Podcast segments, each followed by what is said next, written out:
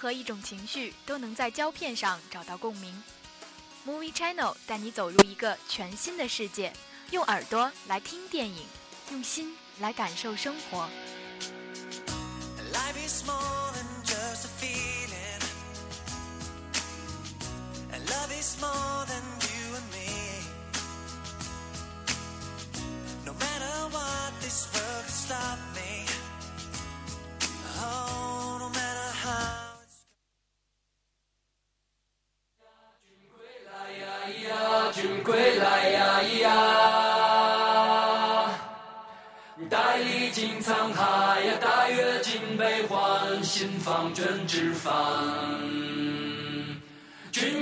尘满面，污泥满身，好个白发迷主人。今日归来不晚，彩霞灼满天，明月做烛台。呀呀。Hello，各位听众，又到了北京时间的二十点三十分，这一节是 Movie Channel，我是沈哲，我是雨辰，没错，那这也是我们本学期最后一期的 Movie 了，呃，而且。我是跟雨辰第一次搭档，嗯，是的。不过现在想想，呃，情绪还是非常的激动的。哦，我也是，因为其实因为听说了这一期的 movie 是要盘点一下这一整年的一些比较好的一些电影。嗯，是的，尤其是这一整年里面，对于大家来说，就是印象非常深刻的那些电影啊，包括好的还是不好的，就是嗯，大家非常期待的，或者是嗯，大家在心里面都有所期盼过的那些。对，没错，当然还包括一些还未上映的啊。那今天呢，我们也是将从呃三个大的方向，一个是华语电影，然后是韩国电影，以及我们的一些啊欧美市场的一些电影，来给大家细细的讨论一下，我们今天要讨论哪些影片？是的。那么关于华语电影的话，我们就着重讨论一下警匪片，以及在华语电影里面近期在获得过国际奖项的那些电影。嗯，没错呢。韩国电影呢，先卖个关子啊。那到正呃，到欧美的欧美界的一些电影呢，我们还会跟大家讨论一下一些传记电影一些呃超级英雄这一些电影啊，也是大家应该都能猜到有哪些。不过具体是什么，我们还是先不透露了，我们待会儿慢慢讨论吧。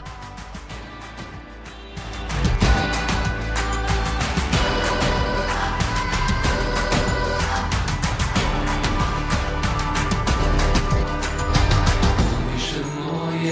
雁无声，泪如雨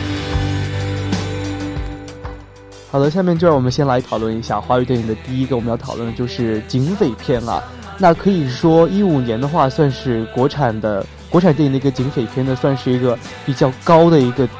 呃，不能说巅峰吧，算是比较高的一个水准的一个界限了。是的，尤其是在这一五年里面，警匪片就光优秀电影的话，它就展出了两部啊，没错，一部是《烈日灼心》，还有一部就是《解救吴先生》。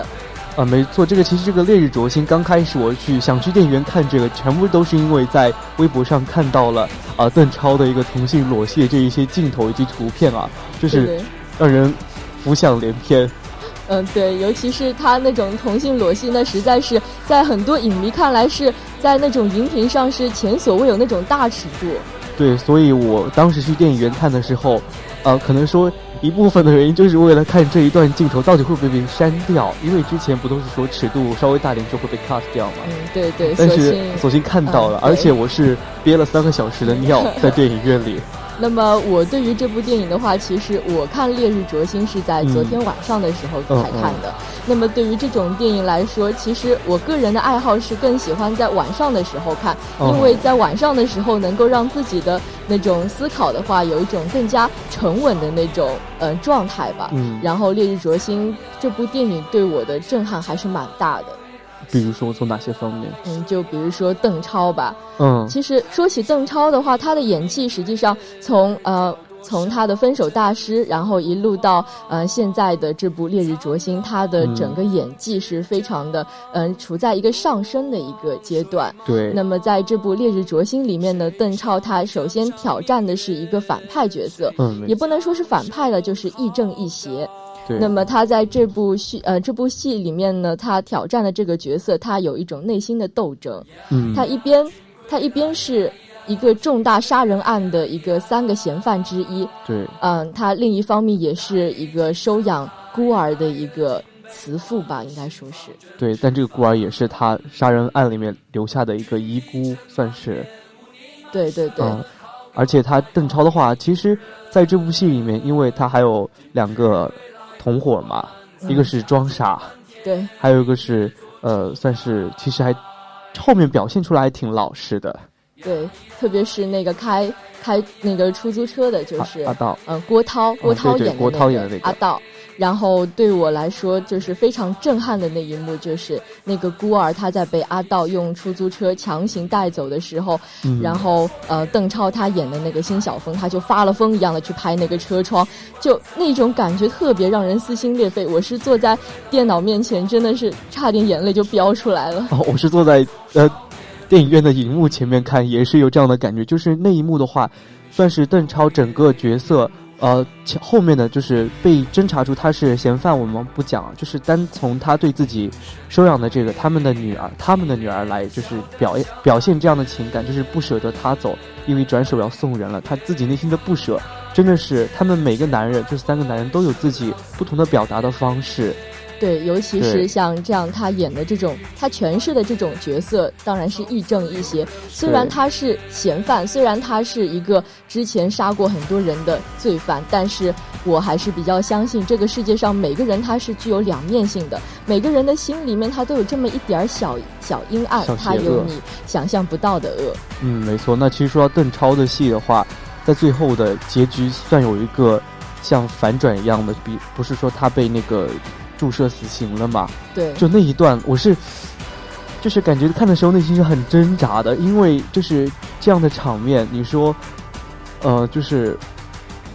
死刑这种，可能说不是方不是很。呃，很好，在节目里讲这些话题啊，但是确实看看来挺让人揪心的。尤其是在观察、在观看那一段死刑，就是邓超他在表现那段在死刑的折磨下，慢慢、慢慢、慢慢走向死亡的那一段过程的时候，其实他的脸部表情是非常的真实的。对，我看着他的脸部表情，我看着他脸上的那些红晕，就刚开始的时候还有点血色，慢慢、慢慢的变向灰白。对，那一刻的时候，我觉得好像。被打了注射剂的好像是我，对对对，就会有这样的一种感觉。嗯，那么说起这部呃电影的话，其实另外一个主角也是非常值得关注的，那就是我们的老戏骨段奕宏。对，因为其实如果说邓超是这部戏的呃主角的话，那么这个段奕宏的话，就是说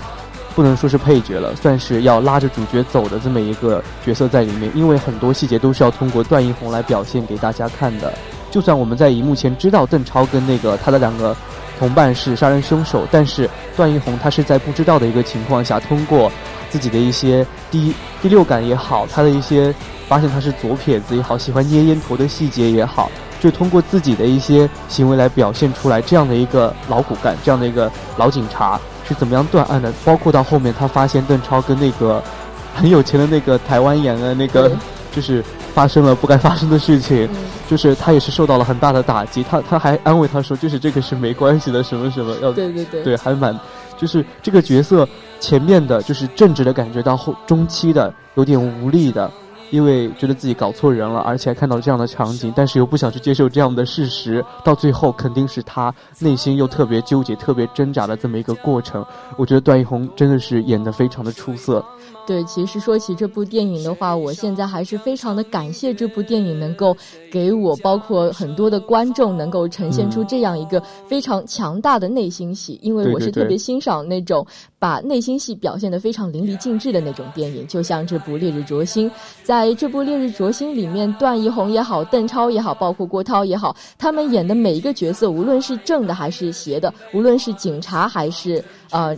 在很久之前犯下滔天罪行的这种罪犯，他们其实每个人他表现的这种人性是非常真实的。没错，包括其实我有个场景印象非常深刻啊，就是最后他们两个在那个天桥上，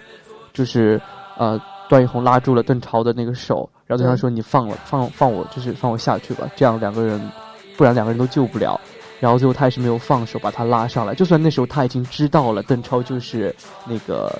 杀人凶手也不是啊，就是加引号的杀人凶手是那个嫌犯，他还是没有舍得放手，就是因为在这样高空的一个情况下，而是我们看我们呈现到的是一个高空，但是他们拍到底是怎么样，我们确实不知道啊。就是我们可以想象，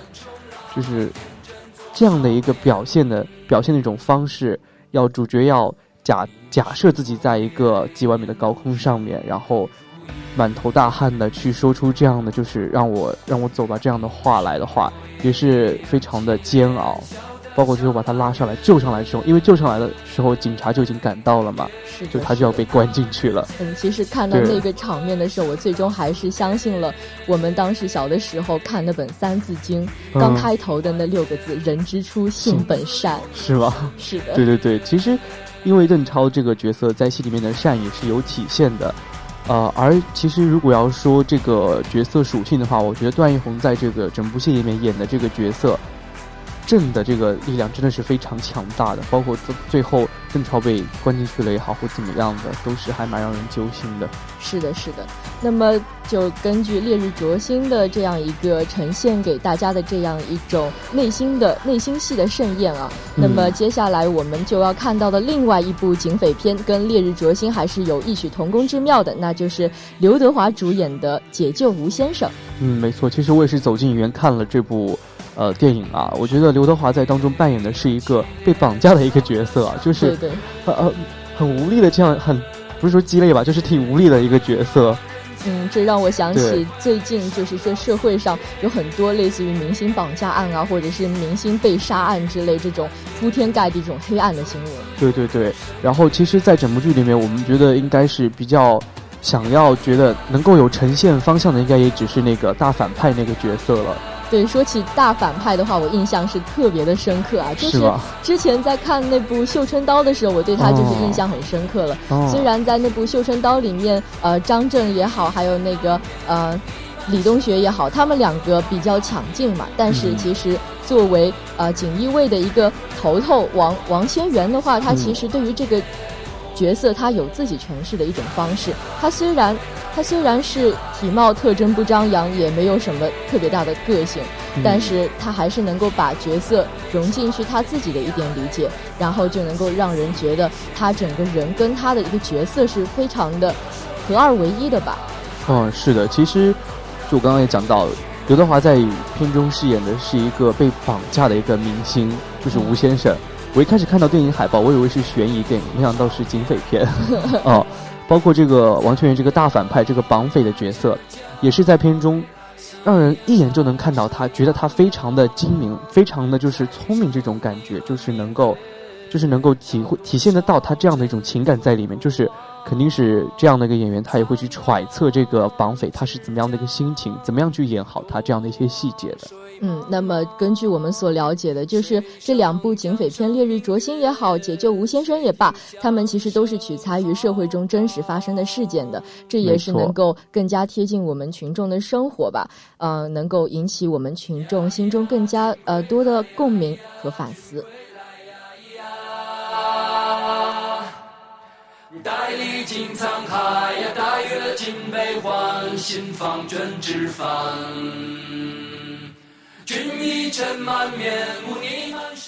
那刚刚呢是聊完了两部比较啊卖座的、比较较好的警匪片，下面要来聊一聊一些获奖，就是获得国际奖项的一些电影了。对，那让我们来看看有哪些电影呢？首先是，呃，侯导他获得一个非常高的奖项的《刺客聂隐娘》，还有大家比较感兴趣，特别是文科生比较感兴趣的，由许鞍华导演的《黄金时代》，还有一部轻喜剧《滚蛋吧，肿瘤君》。嗯，没错。那说到这个聂隐娘啊，他是获得了戛纳电影节的最佳导演奖，所以侯导侯孝贤导演这一次也应该是。杠杠的了啊，对，其实还是比较蛮喜欢，还是蛮喜欢侯导他导演的一些作品的。虽然说很多人都说哦，侯孝贤他经常一意孤行的去做一些电影，他总是忽略很多人对他的看法，也也不会就是说怎么样跟其他的电影就是走一样的路子。但是我比较欣赏他这种一意孤行，因为想起鲁迅先生他曾经说过一句话吧：“银河与媚月是不会对大众有益的。”哇哦，非常的高深。那其实说到这个聂隐娘呢，我是昨天晚上才看的。从他前面的黑白的一个镜头切换到跳出那个刺客聂隐娘，然后变全彩的，他一些镜头手法也好，包括他剧中的，我觉得最大亮点应该是他的一些古韵的文化在里面。他的台词也好，着装也好，啊，还有一些很细微的拨琴弦的一些动作，然后洗澡放放洗澡水的一些动作，我真的觉得是要做到极致的，就是又有美感，然后又有视觉冲击力在里面。对对对，就让人感觉到一种行云流水的古典气质。而那几句文言文的话，其实这也是呃吸引我一开始去看《聂隐娘》这部电影的最大因因素了。因为我本身他，因为我本身就是个汉语言专业的学生嘛，所以我对于这种呃古文言的话，还是与生俱来的会有一种兴趣，就是会有一种爱好在里面。对对对，我当时因为是之前看到了是舒淇主演，我还挺喜欢舒淇这个女演员的。啊，那么说起舒淇的话，我其实比较更喜欢的是张震这个演员，对，因为对于张震，我喜欢他在哪里？其实他的颜值也不算是特别的高啊，还挺高的，我觉得。但是在我的眼里面，他的颜值虽然不是特别特别的高啊，但是我更欣赏的他是他那种对于演员这个职业他自己的理解以以及他对演员这个职业他能够有一种自己的执着和坚持。他是作为演员中的学霸级人物，嗯，就像，就像他之前演那个呃《三国》，他去演那个孙权，他就会去很仔细的把整本《三国》都去看一遍，还包括之前演那个围棋大师吴清源呢，他就会去把围棋练到九段。这样学霸级的演员，真的是在演艺圈是不多见的。哦，我这让我想起之前我看的有一部非常早电影是。张国荣哥哥和那个梁朝伟一起演的《春光乍泄》，对，里面就有张，就是他年轻时候的样子，对对对，算是我第一次在荧幕上，就是呃，不是电脑 电脑荧幕上接触到他，嗯，包括也是他现在也是留起了胡子，我今天还在微博上刷到了他的消息，觉得确实是怪不得这么多人喜欢他，他是有道理的，在春晚上一曲过后留下的这种粉丝效应真的是非常的大的。其实他是个有内涵的男人。对对对，就是很就是愿意为这样的你刚刚说的练围棋也好，包括其他的一些，他就是愿意为这样的角色去付出，去刻苦的一些努力的练习这样的，呃，本自己本不会去接触到的一些东西。就是为了完全让自己融入到这个角色当中。是的，那么刚刚说到了聂隐娘啊，那么我们接下来看到了一部文艺片，就是由许鞍华导演的一部《黄金时代》。嗯，那么说起这部《黄金时代》的话，想必更多的文科生应该对它比较有更多的了解吧，因为里面讲的主要是一个女作家萧红的故事。嗯嗯。那其实据我所知的话，这个《黄金时代》是获得了二呃三十四届香港电影金像奖最佳影片奖啊。其实对于《黄金时代》的话，嗯，它主要我主要更喜欢的是它叙述这个萧红她一生生平的这种叙述的方式特别的独特，因为它会根据嗯萧红她一生的这种经历来改编这部电影，它会借用嗯萧红她其他的那些。亲朋好友的口来叙述萧红，还有包括那个汤唯，他在里面演萧红这个角色的时候，他最后说到自己的生平，他是呃通过黑白的镜头来演死去的萧红，来讲述他生前的那一段故事，也是非常不一样的拍摄手法。对对对。那其实刚刚说了《聂隐娘》跟那个《黄金时代》的话，我觉得这个喜剧电影啊也是不可或缺的，就是已经是算是在奥斯卡上已经是。非常的已经杀出重围的这部《滚蛋吧肿瘤君》，因为之前我们世亚电影节上也放映了这个电影，我就是去看了第二次，就是两次都有不一样的感觉。是啊，就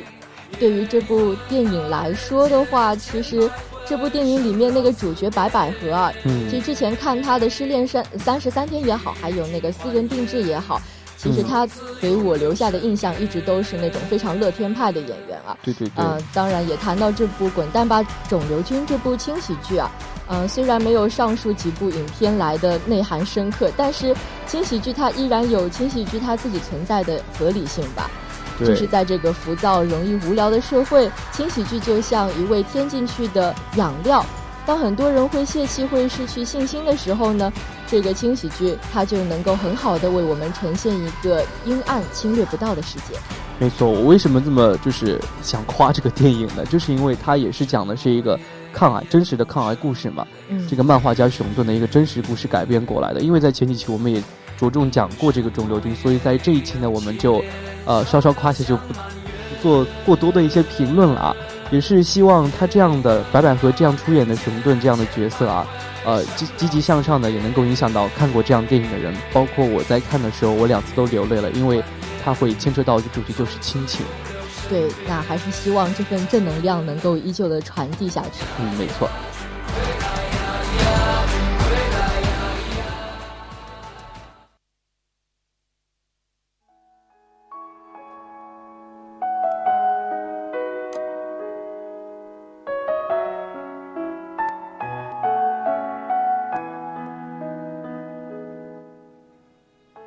好的，那聊完了国产电影，我们再来看一下，简略的看一下韩国的今年有哪一些比较较好的电影。一部呢就是一个《私道》，啊，那其实呃，它讲的算是一个比较血腥也比较悲催的故事吧。对，其实主要讲的是朝鲜李氏王朝的这个世子李炫呢，他是英祖唯一活下来的这个儿子啊。但由于宫廷里种种的权力斗争，到最后这个李炫最后还是变成了这种权力斗争的那个牺牲品。他最后竟然被他的爸爸突然关起，关进米柜八日，最后活活的饿死。对，关进米柜八日，这个真的是。最后还是被饿死，真的听上去太惨了。是的，就这种残酷的宫廷啊，权力的争夺，能够的确是很让人心里滴血。就我刚开始看的时候，我还是在怀疑父子之间怎么能产生这样的一种一种斗争呢？嗯，没错。后来，当我把这个环境放在整个宫廷里的时候，我好像有一点懂了。在这个冷酷的宫廷里面，其实什么亲情也好，爱情也好，是根本谈不上的。就像《芈月传》跟《甄嬛传》是吧？宫斗戏。对，那就是刚刚也讲到了这个另外另外一部啊，就是《桃李花歌》。那它的话是比较正能量的一个了。它讲的是，呃，全朝鲜第一个学习盘索里的这个女学生。这个盘索里的呃，这个在学习盘索里的这个女学生是由裴秀智来裴秀智来那个呃表演的。然后他在里面的话，其实最吸引大众的其实是裴秀智，他在里面学唱盘索里，但是他并没有假唱，于是这就成了这部戏里面的最大亮点。嗯，没错，就像之前提到的，很多演员都会为了这个角色刻意的去磨练一些技能啊。或者说是学习这个剧中角色所需要的一些技能，这也是这些演员能够发光发彩的一个重要的一个原因之一。那《桃李花歌》它作为一部女性的励志片啊，那肯定是能够带给很多女性朋友呃一种非常非常高昂的那种正能量啊。想想呃这边剧中的陈彩仙，她都能够这样子呃萌发她歌手的梦想，并且最后实现梦想，那你还有什么理由不努力呢？对，所以这两部电影虽然取材、取材或者说，呃，叙事方式不是很一样，但是，呃，讲道理的话，这个《桃李花歌》啊，虽然还没上映，但是还是值得大家期待一下的。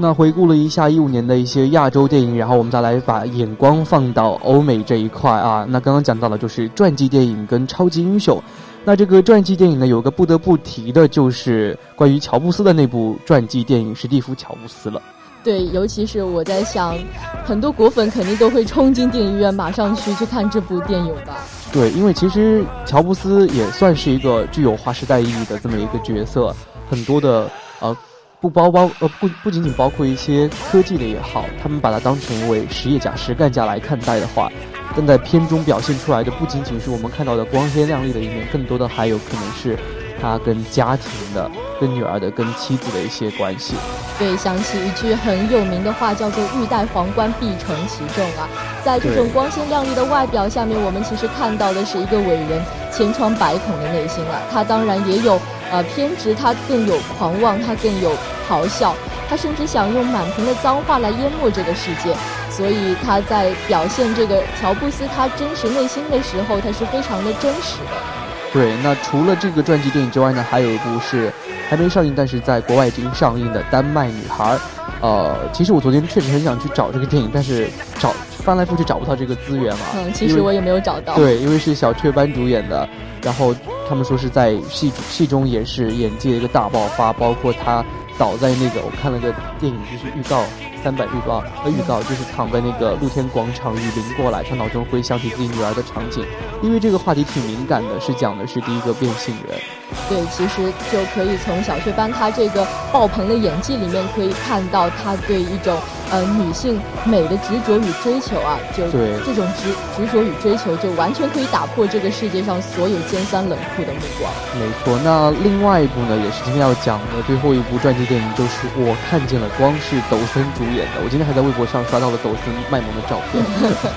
大长腿抖森啊。呃，那其实他在这个呃扮演的是乡村音乐之王汉克威廉姆斯。呃，那其实这样的一些，因为是比较 country 的那种感觉嘛，对对，所以整个剧中的造型也好，音乐也好，都会有种年代感。为什么抖森能够如此的吸引那些呃众多的影迷，包括电影人呢？其实我觉得这跟他的整个演技是分不开的。他演什么，他就是什么。就包括他在里面演这个音乐之王汉克威廉姆斯的话，嗯，他就是这边他每一个音每一个词，他都是他原唱的。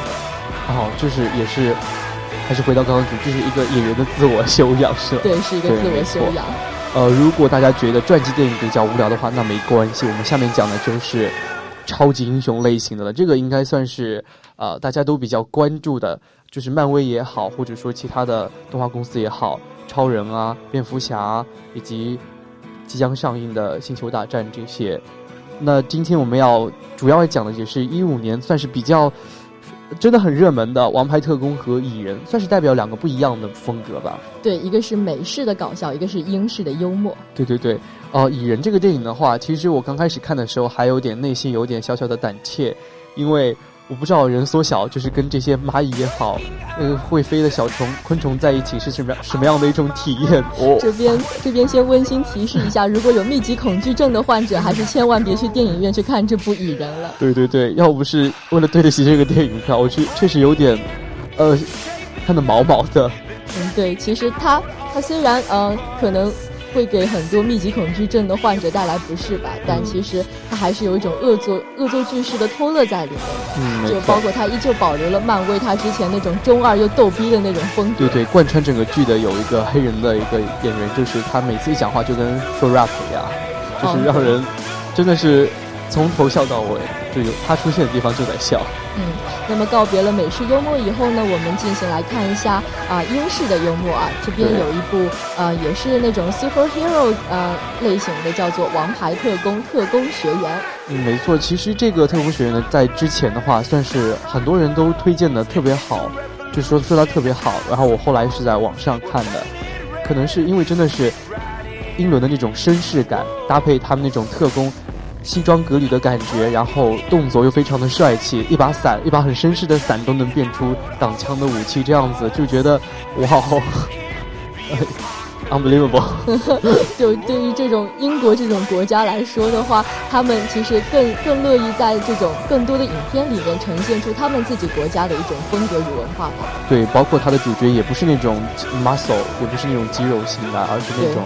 比较可爱类型的，对 马总那个是美国式的，对对，美国式的。那么纵观整个 superhero 的主题呢，就是现在觉得啊，我个人觉得就是现在的英雄系列就更加的接地气了。刚开始的时候，大家可能会崇拜一些变形金刚里面大黄蜂啊、擎天柱啊之类这种很牛逼的角色，但是嗯，到现在为止的话，越来越多的英雄他能够脱去英雄的外壳，然后我们就能够看到他们原原本本的样子。嗯，没错。好的，那三十分钟也是过得非常的快，聊着聊着已经快到点儿了。那这一期呢，也是跟大家盘点了一下一五年的一些啊比较好的也好，还未上映的一些，可能说值得大家去一看的一些电影。对，无论是国语电影中的警匪片呢，还是国语电影中已经获奖的那些非常优秀的电影，还包括韩国的两部非常优秀的历史片，当然也不要忘记在 superhero 系列里面，呃，为我们呈现的这样呃几部英雄系列的电影，当然也有传记电影给人家带来的一些震撼吧。没错，那这一期的 movie 就要跟大家说再见了，我是沈哲，我是雨辰，我们明年再见，拜拜，拜拜。